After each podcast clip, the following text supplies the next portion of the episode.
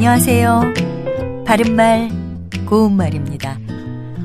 올해 2023년은 러시아의 작곡가 라흐마니노프가 태어난 지 150년이 되는 해라서 전 세계적으로 그의 탄생을 기념하는 연주회가 많이 열렸습니다. 그런가 하면 내년 2024년은 이탈리아의 오페라 작곡가 푸치니가 세상을 떠난 지 100년이 되는 해이기도 해서 그를 기념하는 무대가 많아질 것으로 보입니다. 이렇게 뭔가 기념해야 할 일을 횟수로 따져서 부르는 표현으로 주년과 주기가 있습니다. 태어난 지 150년이 되는 해라면 탄생 150주년이라고 하면 되는데요. 그 외에도 결혼한 지 30년 되는 해는 결혼 30주년, 또 회사를 세운 지 50년 되는 해는 창립 50주년이라고 부르면 되겠죠.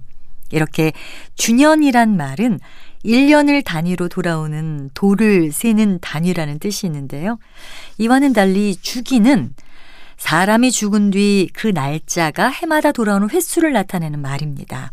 앞서 말씀드렸던 내용을 다시 옮겨보면 내년은 푸치니 서거 250주년이 되는 해라고 할 수 있고 푸치니 100주기가 되는 해라고도 할 수 있습니다.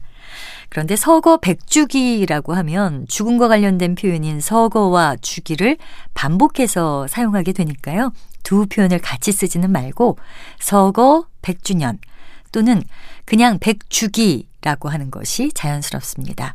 일상 표현에서도 내일이 할아버지의 25주기가 되는 날이다. 이렇게 쓴다는 점 유의하시면 좋겠습니다. 바른말 고운말 아나운서 변희영이었습니다.